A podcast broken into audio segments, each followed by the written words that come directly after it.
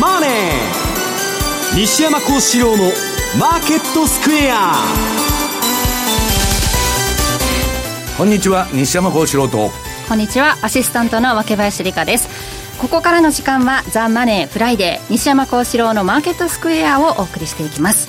さて今日は比嘉さんがちょっとお休みということなんですが、はい、動いている時にね。そうですね、はい、比嘉さんの意見も聞いてみたかったんですが、はいさあ西山さん、本当に今日は1000円以上日経平均株価下げる場面もあったということで。もう朝からあのこの番組出てる津田さんも5時50分頃になんかバンバンバンバンメールが来てて、えらく強烈に下げてるなと、ね、まあ、ビックス指数が42になったりね、まあ後で言いますけど、えっと、あの例の CNN が出してる、えー、恐怖と欲望指数も、いきなりまあ21から13までバーンときたと。あのー、2018年のブラッククリスマスと言われてる時には2まで下がったんですけど、はい、まあ、相当、えー、強烈な下げになってるということなんですね。でもあの私はね相場の相場感なんていうのは、まあ、こういう、えー、ブラックスワン的な動き、はい、まあ疫病ですよね、うん、予測云々というのはまあ難しいんだけど、はい、要するに中国みたいに暴動してるところもあるわけですから、うん、あれなんですけど、まあ、ストップロスを必ず置いとかなきゃいけないと要するに資産管理の上に土台にして資産管理を、えー、運用というのは成り立ってるんだと。でね、今日私、あの、マネースケアさんで、あの、CFD のレポートで、あの、ウォーレン・バフェットの話を書いたんですけど、うん、バフェットは、えー、今直ちにですよ、リーマンショックみたいなことが起こっても、びくともしないんです。うん、彼のビジネスモデルはびくともしない。はい、結局がね、あの、投資してるって言ったって現物投資だし、うん、解約も何も私と違ってこないんです。パフォーマンス落ちたって、バフェットは保険金の支払いがあるまで、解約も何も来ない。で、投資してる対象が米国株市場。で、相場の下げがあっても、もうびくともしないね、えー、キャッシュフロー的にむちゃくちゃいい銘柄ばっか買ってると。で、ところがね、今聞いてると、えー、っと、先週までみんな天国だったと、株式市場は。みんな含み益だと。言ってたんです、私の周りの投資家も。今週になったらいきなり含み損になってると。でね、FX とか先物取引とか、あるいはまあ現物でも株の信用取引ですね、マージンデッドによる投資というのは、借金をして投資をしてるんで、相場がある限界を下げてくると、まあ、お衣装になるんですね。で、そろそろそういう動きが出そうかもわからないと。だから、その収束云々のその予想も大事なんだけど、問題は市場のポジションが、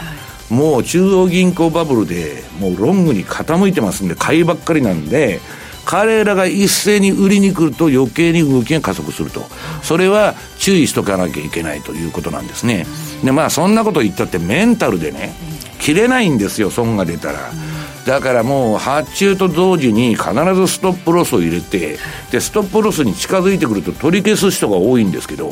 それもメンタルで取り消すああ損が出ちゃうと。やめとこうと。また戻るんじゃないかと。そういうことはですね、えー、ルールをその逸脱したことをやってるとですね、もう運だけになっちゃうということなんですね。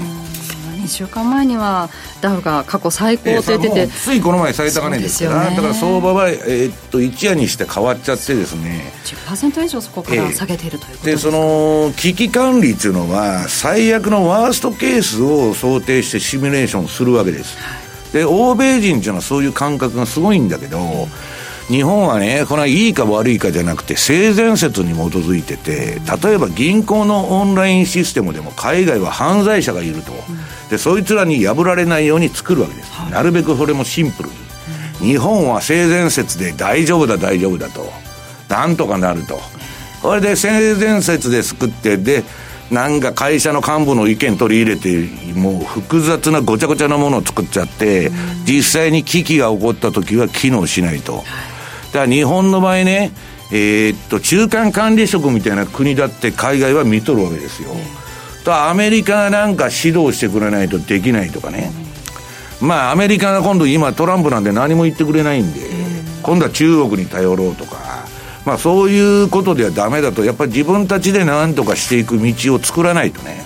まあ、原発危機の時もそうだったんですけど、すべて後手後手で、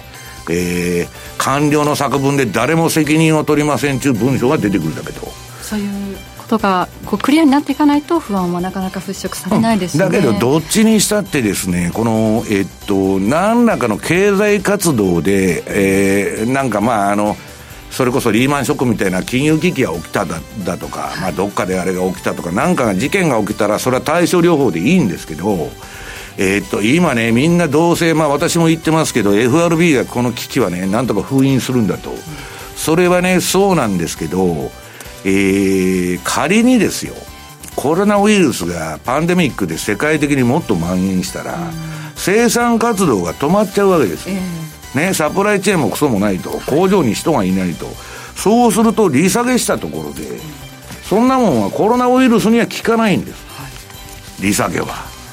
だから難しいなと。だから今もうやれやれの最速でね、えー、3月にもう FRB は利下げすると。で日銀も動くっていう話になってんだけど、はい、動いたところで効かな一時的に上がって、その後効かなかったら怖いということになってくるわけですね。そのあたり、今後どう動いていくのかなども伺っていこうと思います。はい、さて、この番組 YouTube でも同時配信中です。資料も合わせてご覧いただけます。動画配信については、ラジオ日経番組ホームページをご覧ください。また、ホームページでは、投資についての質問なども随時受付中です。番組宛てメール送信フォームからお願いします。ザ・マネーはリスナーの皆さんの投資を応援していきます。この後4時までお付き合いください。この番組はマネースクエアの提供でお送りします。お聞きの放送は、ラジオ日経です。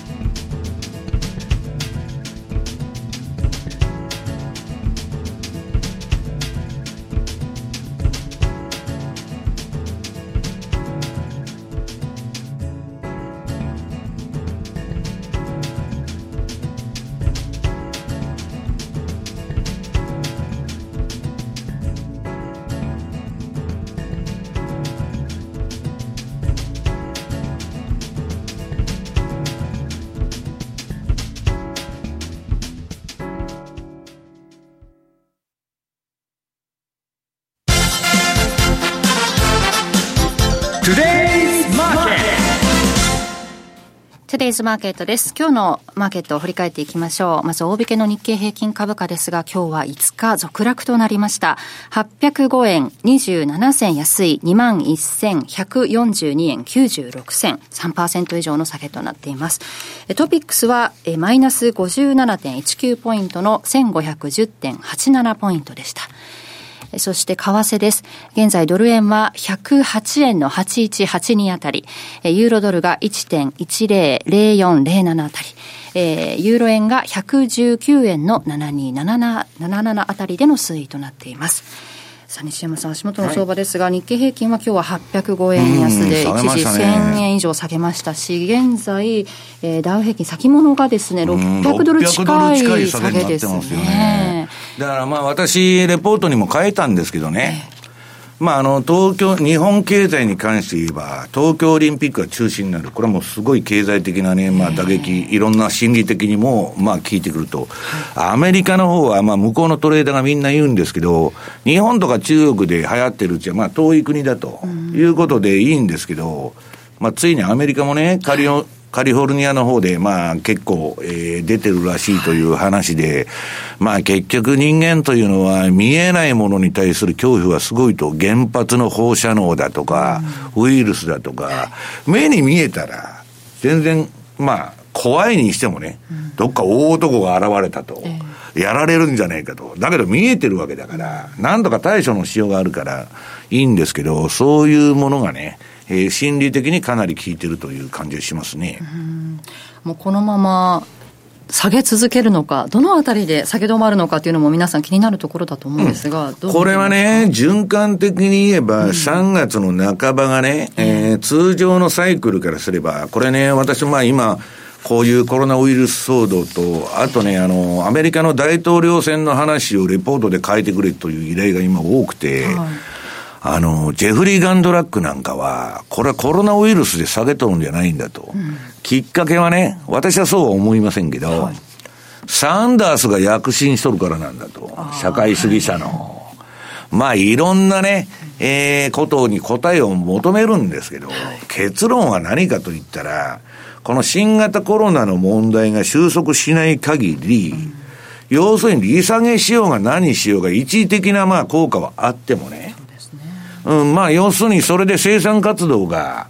回るのかと、中国とか工場がフル稼働して動いてくれて、人々が街に出て消費活動してくれたら利下げで、うんいいんですけど、利下げしたところで若若林さん買い物するわけでも何でもないですよね。病気が蔓延してるあの、うちは家に引きこもってよと。いうことでですね、最近もう引きこもりの人が増えちゃって、私のとこに本を借りに来る人が結構増えてました。何をするんだって言ったら、いやもうどこも出ていくとこないからと、そういう世の中になってると。でね、まあ、それでなくてもですよ。はいもうこの番組でね、ずっと警鐘を鳴らしてますように、ええー、あのー、中央銀行バブルで、企業利益も伸びてないのに株だけ青天井になってるわけですから、うん、きっかけは何でもいいんですよ、下げるっていうのは。まあ、その、叱るべき、えー、水準まで別に下げてもおかしくない。ただ、えっとね、これはね、ホワイトスワンじゃなくてブラックスワンだろうと。この疫病というのは、こう、なんとも対処がしがたい注文、金融危機は簡単なんですよ。利下げと、あの、量的緩和やったら止まるんだから、とりあえずリーマンショックでもなんでも。ところが、疫病の場合は、そうもいかないと。で、これ、学者によってはね、一年中蔓延するんだとかね、あるいは毎年この季節になるとこれから毎年出てくるんだとか言ってる人がいるわけですよ。そんなこともわかりませんよ。で、風雪のルフ含めて、要するにそのウイルスのですね、えー、詳細な、えー、内容と、えー、ワクチンができるまでは、何にも不安が収まらないということになっちゃうわけです。そんな中今日のお話は、はい、ガートマンレターのガートマン氏。最後のアドバイスは売れだった、はい。はい、ガートマンのレターっていうのは、まああのえー、レポート出してましてそれをみんな、まあ、機関投資家からねヘッジファンドからみんな、まあ、愛読者が多くて、読んでたわけですけどまああのー、もうやめると。まあみんなね、もう昔一世風靡した人は引退の年に入ってますんで、アメリカ人はあんな日本のね、年金払えないから75まで働いてくれなんていうのは、あの、もうアーリーリタイアメントを目指してるわけですから、元から。何のためにウォール街行くかって言ったら、もう40手前で引退して、フロリダで遊んでたいと、そういうやつが行くわけですから。ね、ハワイで一生のんびり暮らしたいとか、要するに、んな75歳まで働かなきゃいけないとかね、1億総活躍とか、アホな話は認められないわけですよ。まあ当たり前の話でしょう、そんなことは。で、75になってどこで働くんだという問題もあるわけですけど、まあそれを置いといて、引退をしたんです、この人は。うん。で、長きにわたって、まあレターを出してたんですけど、えー、最後のレターがですね、昨年の12月。うん、そう、ええ、12月で辞めると。うん、売れと。この相場は売りだと。売れっていうのはそのショートしろって言ってんじゃなくて、まあもう利食いだという話なんですよね。で、結局ね、ガードマン何言ってたかって言ったら、まあ私と似てるんですけど、現金を、資産の60%以上はキャッシュ。現金で持てと。キャッシュイズキングなんだと、今の世の中は。ね。現金ほど強いものはないんですよ。大阪のバッタ問屋でないですけど。まあ今はキャッシュレスって言われてますけどね。ジュラルミンケースに、わ、け林どうやと、これでどうやと。そうそうそう。もうかんな、あの、てあの、日銭が入ってくるわけですから、ああ、それで断しますと。交渉がまとまるわけです。トランプはそういうタイプです。で、まあ、それはともかくとして、現金で保有することを進めてたと。でね、この上昇相場は戻り売りに見舞われると。買いを入れるべき時期ではないと。これはもうね、長期投資で長く相場やってればやってる人ほど、もうこんな異常な相場見たことないってみんな言っとるわけですから、もう中国のね、上海の相場と一緒で、今度は自作自演のお手盛りなんですよ。ね、官僚が自分たちに有利なように法律作ってやっとんのと一緒で、お手盛りすべて。で、実態を株式市場が反映してないとなれば、それはね、国が、金融当局とか国が支えてんだからなかなかね、えー、その、下根も硬いんだけど、いつかはね、旧ソ連の崩壊とか、えー、毛沢東の失脚のように、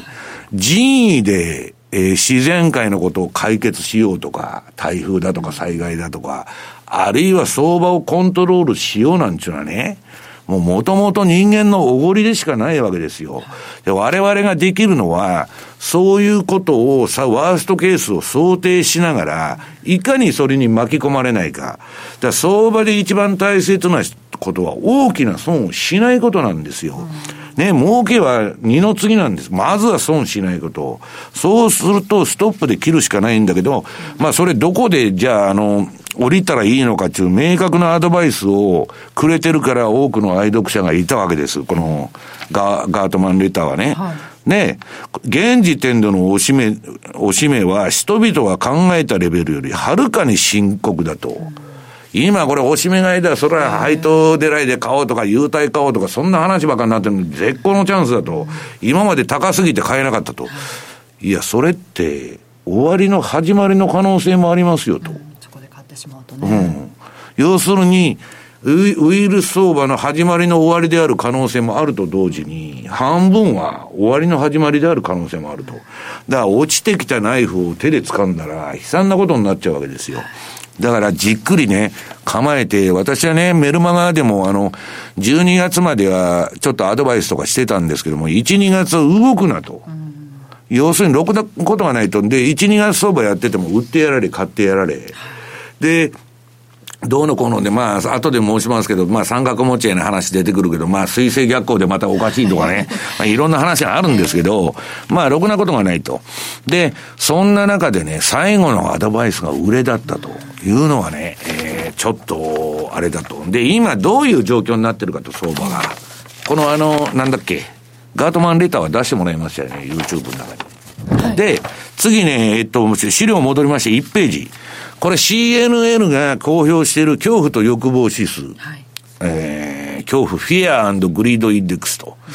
これはですね、あの、忘れもしないブラックフライデーの、あの、2018年の12月のクリスマス。はい、私が某証券会社の社長と 会ってたさなかに、これ2、2をつけた。2まで下がった。えー、ということは、今、えっと、前日の21から13になっとるって言ったって、これはまあゼロまで行くかどうかわかりませんけど、恐怖が極まって、そうなるとまあ、一旦必ずリバウンドすることが多いんですけど、まあまだなんか生煮えのね、えー、低いは低いけど、で、ビックス指数は42に跳ね上がったと。津田さんが死に番号だっつって私のところにメールを送ってきましたけど、なんか気も気持ち悪いなと。いうことがあるわけですね。で、まあ、あの、ガンドラックが言ってるのは、これまあ一応資料出しときますと、資料の4ページでね、この下落はコロナはあんまり関係ないんだと。まあ、要するにですね、彼はもうちょっと、えー、広い、えー、遠くを眺めて、はい、あの、フォーキャストをしてますから、要するにですね、アメリカはもう貧富の差が開きすぎて、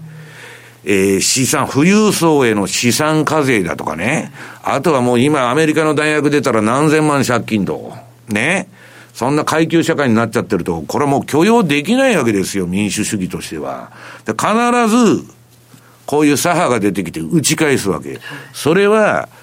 それがね、社会的にいいとか悪いは、わけ林さん置いといて、歴史の必然なんです。で、こうなると、ウォール街はダメになるわけですね。ところがね、ウォール街も今サンダースに一部献金してるっていう話がありまして、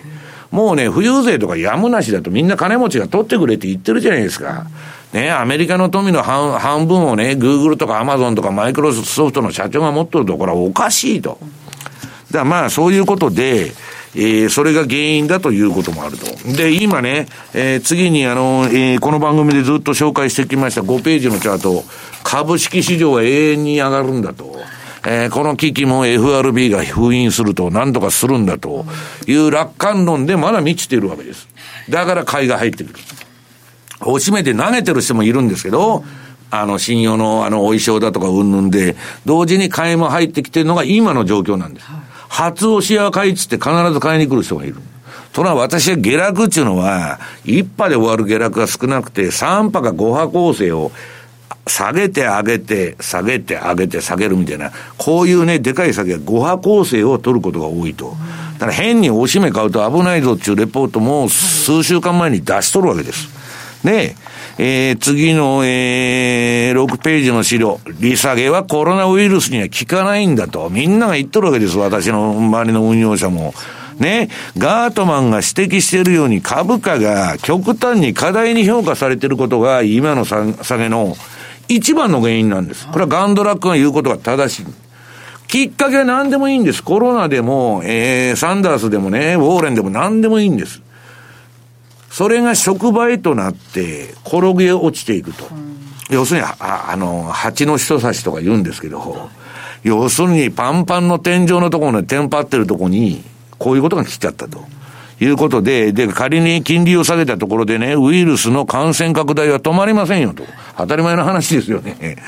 で、えー、目詰まりを起こしているサプライチェーンがね、中国はじめ生産拠点が止まっちゃってると、これは復活するわけでもないんだと。で、まあ、ガンドラックさんは、こんなもんはね、次の資料の9ページ、もう金ばらまいて上がってるだけの相場じゃないかと。これを成長と呼ぶんですかと。いうことをもう金がね言っとる歳出というのは成長じゃないんだと。見せかけの繁栄だと。我々が今見てるのは幻想だと。で、私のね、尊敬するあの、グッゲンハイムパートナーズと、まあ、グッゲンハイム美術館という有名なね、えー、美術館がありますけど、まあ、グッゲンハイムの投資顧問の、まあ、CEO がですね、えー、スコット・マイナードさん。これはね、あの、同じこと言ってるのも、流動性の巨大な洪水が起きてると。で、もう投資する方も何でもいいんだと。乗り遅れるなと。ね、買わなきゃボーナスもらえないと。ね、えー、ここは注意して用心深く行きましょうとか、様子見ましょうと。で、2%だったと。私、ボーナスね、若林さん、ゼロなんです。そんなことになっても。で、仮に、えー、5割やられても、うん、まかり間違って上がると、ボーナスもらえるんです。いやいや、あの、SP500 のパフォーマンスにどんだけアウトパフォームしたかっていうのは、ファンドマネージャーの成績で、やられてもいいんですよ。だから、要するに買わなきゃボーナスっていうのは発生しないから、で、ここリーマンショック以来毎年それで成功してるわけだから、誰でも買うわけですよ。だけど、えー、そんなことはね、いつまで続けるんだと、長く続きませんよっていう人も、長く相場やってる人にはいると。だからもう、インデックス投資の山なんですけど、もう何にも分析もしないと、その、えー、投資の中身が何が入ってるかもチェックもしないという、いうような、えー、もういい加減な投資の時代に入ってるということですね。で、このグッゲンハイムさんが長きにわたって運用をやってきてね、これは最終的にはひどいことになると、私のキャリアの中で、今起こっていることほどおかしなものを見たことがないと。もう前代未聞なんです。で、まあ資料をちょっとバッと流していきますと、えー、13ページの FRB のバランスシートの、えー、拡大が株式に与えて影響。これもいつでも持ってきてますけど、中央銀行がばらまいた、えー、資産が増えた分、金額だけ株式市場の時価総額も増えましたと。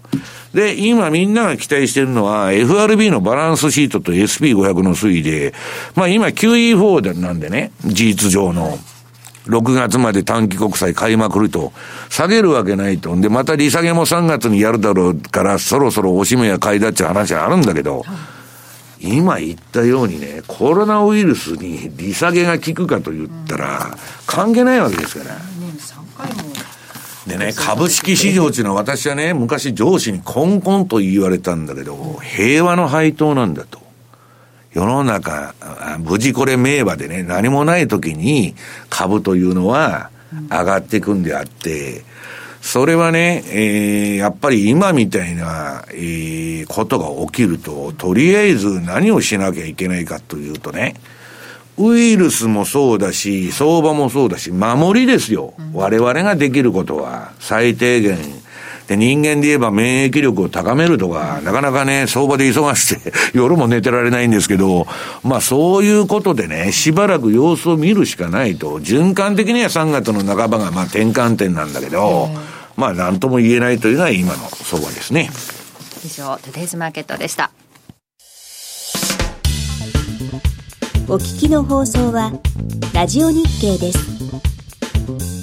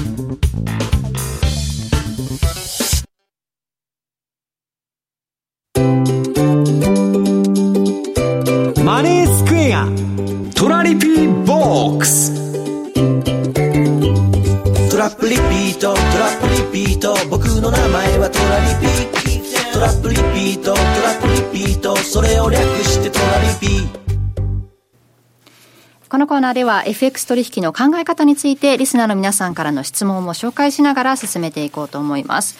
やはり皆さんちょっとね、急激な動きに気になることがいろいろあるようで、質問たくさんいただいてるんですが、はい。はい、えー、まずは、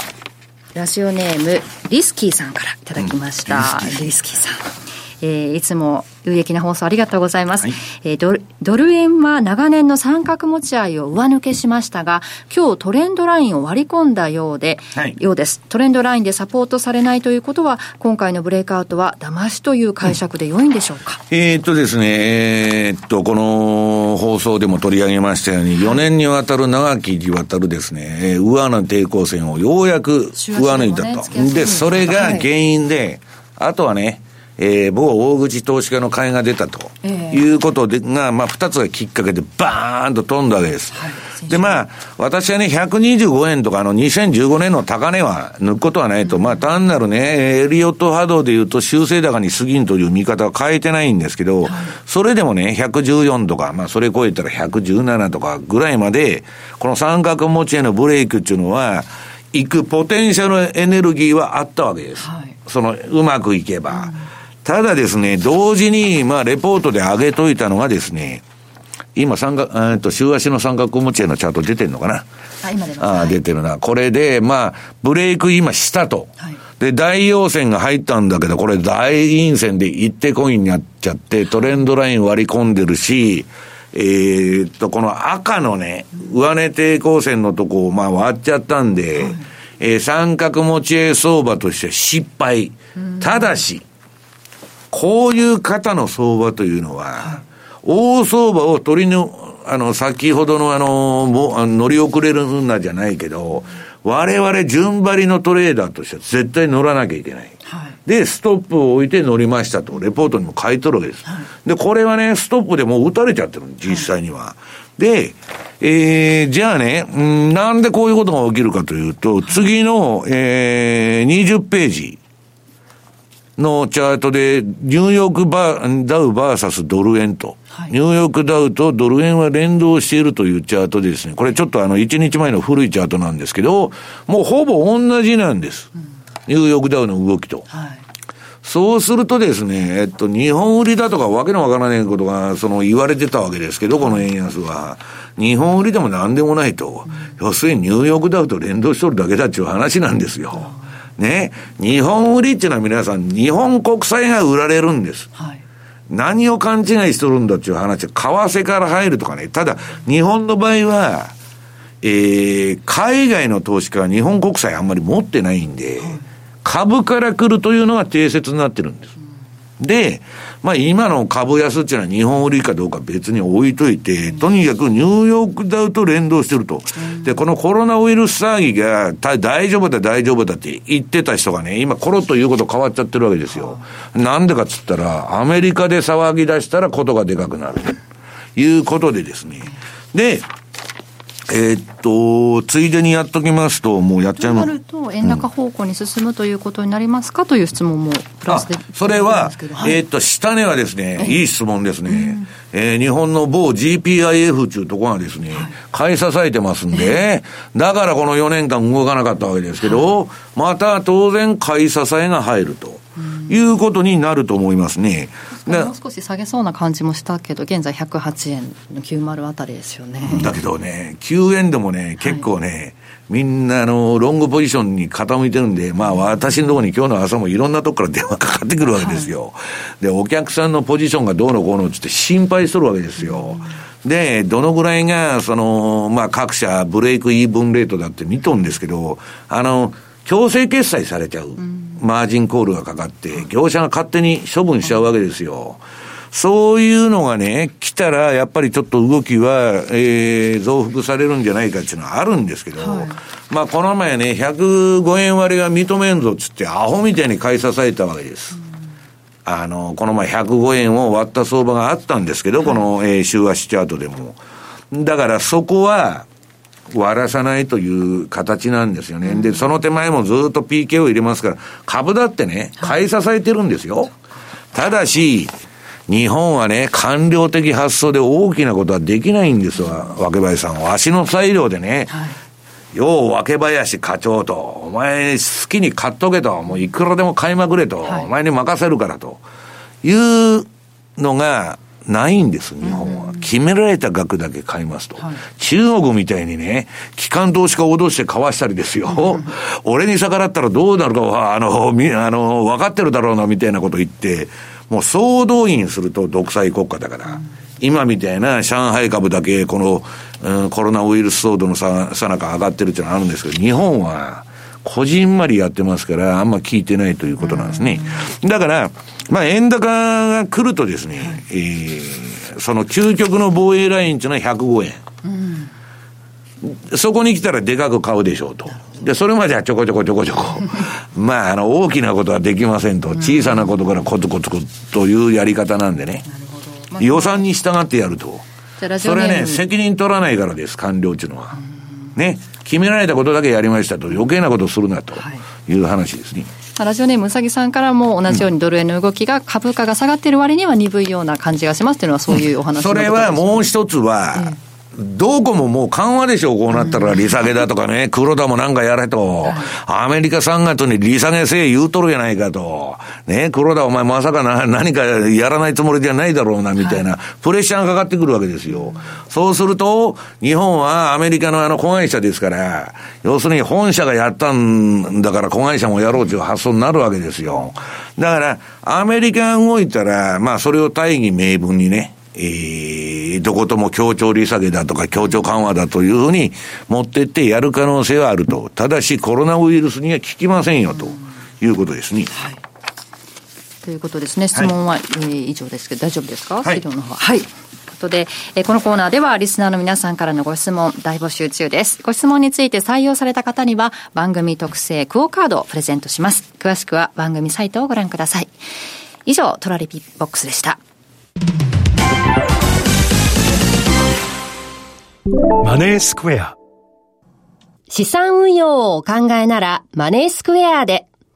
FX 株価指数 CFD で中長期的な運用を行うミドルリスクミドルリターンの新しい投資スタイルをご提案しています。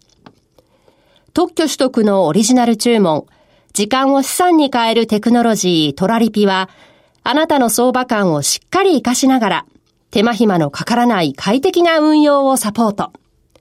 もちろん最新マーケット情報や運用に役立つレポートのご提供、相場をわかりやすく読み解くセミナーの開催など、あなたの運用を成功に導くためのサポートコンテンツも豊富にご用意しています。今ならトラリピを人気高金利通貨ペアのメキシコペソ円でお取引すると、ボーナスポイントがもらえるお得なキャンペーンを開催中。まだマネースクエアの講座をお持ちでないという方は、ぜひこの機会に講座開設をご検討ください。マネースクエアでは、これからもザ・マネー西山幸四郎のマーケットスクエアを通して、投資家の皆様のお役に立つ情報をお届けしてまいります。毎日が財産になる。株式会社マネースクエア。金融商品取引業関東財務局長金賞番号第2797号。当社の取扱い商品は投資元本以上の損失が生じる恐れがあります。契約締結前交付書面をよくご理解された上でお取引ください。お聞きの放送は、ラジオ日経です。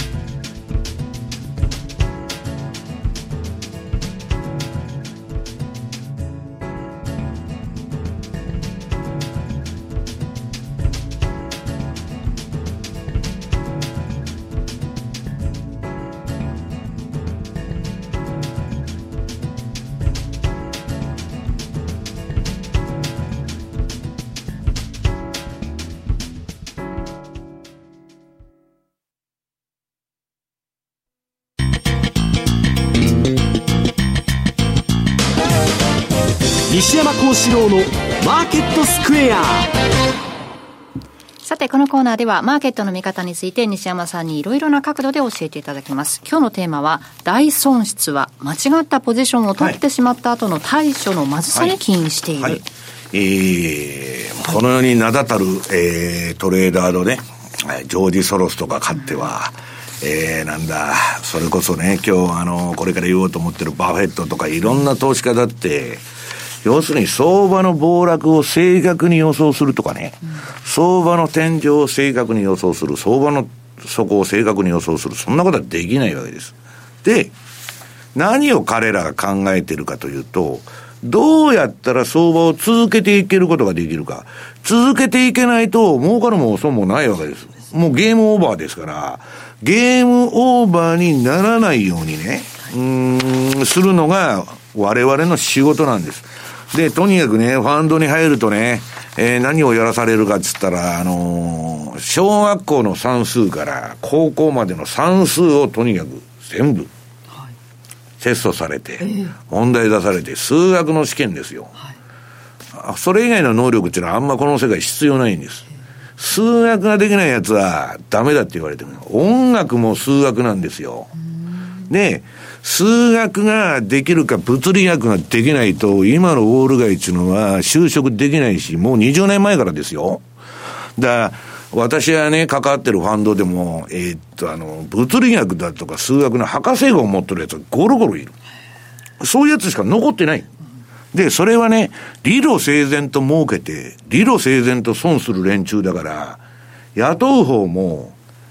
資産分散、アセットバランス、こいつにね、分け林に乱暴与えようとか、えー、ポートフォリオが作りやすい。で、私、フィーリングでやってますと、野生の勘ですと、そんなやつには1円も、うん、儲けるのか儲けないのかも分かんないじゃないですか。運だけのやつだろうと。で、1万人ぐらい投資家がいたらね、若林さんね、もう毎年儲かっとる、儲かっちゃうやつって30人ぐらいいるんです。募集団1万人ぐらいで相場、もう、あの、めちゃくちゃやってもええと、好きなようにやれちょっとね、うまーく儲けていく。毎年儲けていく。それはコンピューターで確率論を弾き出してもいるわけです。だけど、そんなね、えー、標準偏差の3の外の例外的なやつを、あれにしたって、何の教訓にもならないし、ノウハウも得られない。たまたまだとかまぐれの人が、世の中っていうのはばっこしとる。だから何億円トレーダーとかあんなもそうですよ。たまたま儲かっちゃったと。だから、長く長期にわたって続けるにはね、要するに利益何ぼ儲かったかは重要じゃないんです。シャープレッシオっていう指標があって、例えば1億儲けるのに、例えば100万儲けるのに、どんだけリスク取ってるんだと。で、リスク取ってる量が少なくてたくさん儲ける人は、すごい優秀なトレーダーなんです。だから、機関投資家がね、若林さんがスーパートレーダーで、私、毎年100%儲けますと。去年は200%儲かりましたと。絶対そんなやつに金預けない。当たり前じゃないですか。100%今年儲けたと。いや、今年もしかしたらこいつめちゃくちゃやっとるなと。100%も上げる。かなりリスク取っとるなと。今年もしかしたら100%、えー、リターンを得たってことは、100%失うリスク取っとる人である可能性が高いわけです。だから、相場のパフォーマンスっていうのはシャープレシオで見ないと、儲けてる金額だとかね、パーセンテージなんて、何の関係もないっていうか、それは素人目にはいいけど、機関投資家はそんな人には金を預けないわけです。で、それはともかく、じゃあ、どういうふうにね、えー、運用を、えー、やっていったらいいかという話なんですけど、はい、えっと、この資料の何ページだ？これ何ページだっけ？あ、あったあった。えー、っと、資料の10、あ、21ページ。21ページです。はい。ドル円のトレーリングストップ。うん。これはね、ドル円なんてもうこのところちゃぶついてむちゃくちゃな動きなんで儲からないんだけど、はい、一応返しぐるななるが出ると、コンピューター勝手に買うと。で、売りが出ると勝手に売ると。はい、で、トレーリングストップラインっていうのが入ってて、もうダメだったら自動的に切れちゃうようになってるわけです。はいこういう防御をやらないと人間がメンタルでやるとね、そのたまたま儲かる数パーセントの人以外の人は、ほとんど破産する可能性が高いっていうのは、投資の分析の結果でもで答えが出てるんです。だから、我々が考えてるのはどうしたら破産しないかと。そのシミュレーションを数学の勉強と一緒に最初に叩き込まれるわけです。で、それによってリスクとかポジションの取り方が決まっていると。でね、為替相場の方、ちょっとあのー、見ときますと、はい、これ何ページだっけ、ドル円の冷やし。はい。まあ、これも今ね、じゃあこっから売られるんだっちゅう話が、まあ質問で来てたんですけど、はい、ローソクが黄色くなってますから、一応売りトレンド発生なんですけど、MacD の形を見ると、まだレンジを示唆してます。うん、この相場は。はいで、ええー、まあ、どっかで GPIF たらなんだろう、わけのわからん、あの、人が買いに行きますから、まあ、あんまりみんな期待は持てないなと。ただ、あの、この前ロングが出て、その分投げが今出てるんで、加速してるんでね、場合によってはここからマージンコールを巻き込んで、もう一段落ちる可能性もあると。で、次、メキシコペソ。これもまあ金利取りでみんなやってんですけどね。まあ直近はこれまあ今日あたりから売りシグナルが、あ、昨日か、発生して、ちょっと下げてんでね。まあちょっとまだ落ちてくるナイフを掴む感じになってると。で、ATR チャンネルバンドの、えー、まだ1、2本目にも到達してなくて、これ、最大に動くとね、今この辺には線出してないんですけど、はい、3本目まで落ちることもあるんで、うん、まあちょっとね、この騒動が、えー、収まるまではあれだろうと。で、トレンドという意味では次にニュージーランドドルドル。はい、これは売りトレンドがまた発生して、まあ中国がダメだから。まあ、ニュージーランド売ったらやと。それもね、タイドル相場ですよ、いいいいのは。で、5ドルが次、あの、5ドルはニュージーランドほど美しいトレンドは出てないんですけど、えー、これも直近売りトレンドが出てましてですね、えー、なんだか、えー、やっぱりリスクオフの、えー、感じはまあ否めないし、要するにこの、えー、っと、今、パンデミックになるかどうかが、もう私はね、だいぶ前に、えー、この相場がここから2週間の動きで決まるという話をやったんですけど、もうね、初動の封じ込めに失敗したっていうのは、まあ、特に日本の場合、明らかなわけですから、これもいかんともしようがないんですよ。こんなもん初動で抑えるかどうかがポイントなんで、一旦広まっちゃうとね、まあ、大変なことになるんだけど、まあ、えー、それは置いといてですね、結局、ここでの教訓っていうのはね、今日みんなの、わーわーわーわー FX 会社も株も騒いでるわけですよ。で、私のところに朝から電話が結構かかってきてるんですけど、要するにですね、えー、これバフェットさん、こういう時にこそね、バフェットの投資哲学を学ばなきゃいけないんだと。で、結局ね、皆さんに一人一人考えないといけないのは、自分がやってることを理解するってことなんです。単なる博打なのか運用なのか。で、運用としてやるんなら、はい、えー、決して破綻しないですね、運用モデルっていうのを、運用のルールっていうのを作らないといけないんですね。だから、リスクとはね、バフェットは言ったんですけど、自分が何をやっているのかよくわからない時に起こるんだと。いや、そんなこと私分かってますよっていう人がほとんどなんですよ。うん、そりゃそうですよね。あの、損と得のあればっか見てるわけですから、いや、そうじゃなくて、あなた長く相場、これ、今のレバレッジ、今の運用のやり方で続けられますかと。はい。で、それはね、地味で皆さん退屈な話なんですよ。何億儲かったとか100%儲かったっていう話でみんなが飛びついてきて、うん、わーっと行くんですけど、実際にはですね、急がば回れで、防御を固めないと、だから優秀な私が見てきたね、この30年超で、トレーダーっていうのは、どういう人を優秀かというと、防御が優れた人なんですよ。だからあの、チューダーなんちゅうのはね、ポール・チューダーなんちゅうのはもうむちゃくちゃね、電話も叩き壊して、もうむちゃくちゃな相場やるような感じのね、獰猛な男に思われてるんだけど、実は鉄壁の防御なんです。もう損切り損切り損切り損切り損切りと。もう1にストップ、2にストップ、3子がなくて5にストップと。そういうことをね、まあ、今現在、あるいはこれからの相場を考えるときに、やっぱりね、自分の運用というのを見つめなす。これは私も自戒を込めて言ってるんですけども、えー、いい機会なんじゃないかなと。で、私が言ってるのは、まあ、無理にね、無理なことをやったらダメだということなんですね。なかなかここまで動かなかったので、私もここ番組始まってからもなかなか動かないねっていう場面しか見てなかったので、うん、止まらなかったと。急な動きでちょっと動いたら動いたで今度は動きすぎて困ると、えー、どういう話だと動いた方がいいんじゃないのかと。で私なんかはもう考え方それね全然若林さん逆で、えー、上がっても下がってもとにかく動いてくれたらいいんです、相場っていうのは、はい、でね下がったもんは皆さん上がるんです、上がったもんは下がるんですそれが常識なんですよ、この世の。で、今常識外れのね、スコット・マイナードから、えー、ガートマン・レターのあの人からも全部言ってるのはね、こんな常識外れた相場に、長期でついていったらいい、ついていってもいいのかという警鐘を鳴らしてるわけです、彼らは。だから私はまあ短期でドタバタやる分には、あの、何をやってもいいと、とにかくストップを置いてやっていったらですね、そんな怖がる必要はないと、うん、損失が見えてるわけですから、はい、ただ気をつけないといけないのは、週を挟んでの動き、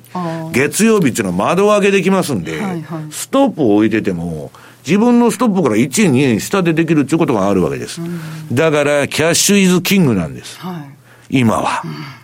とにかくんで、ドーンと下げた時に、バフェットさんのようにですね、底値で株をトロール漁船のように、こう、底引き網みたいにね、持っていけるかどうかっていうのが、まあ、長期の株式投資だとか、まあ、為替の投資もそうですけど、そこがポイントになるわけです。今、ドタバタやって金を失ってるようなね、愚かなことはないということなんですね。うん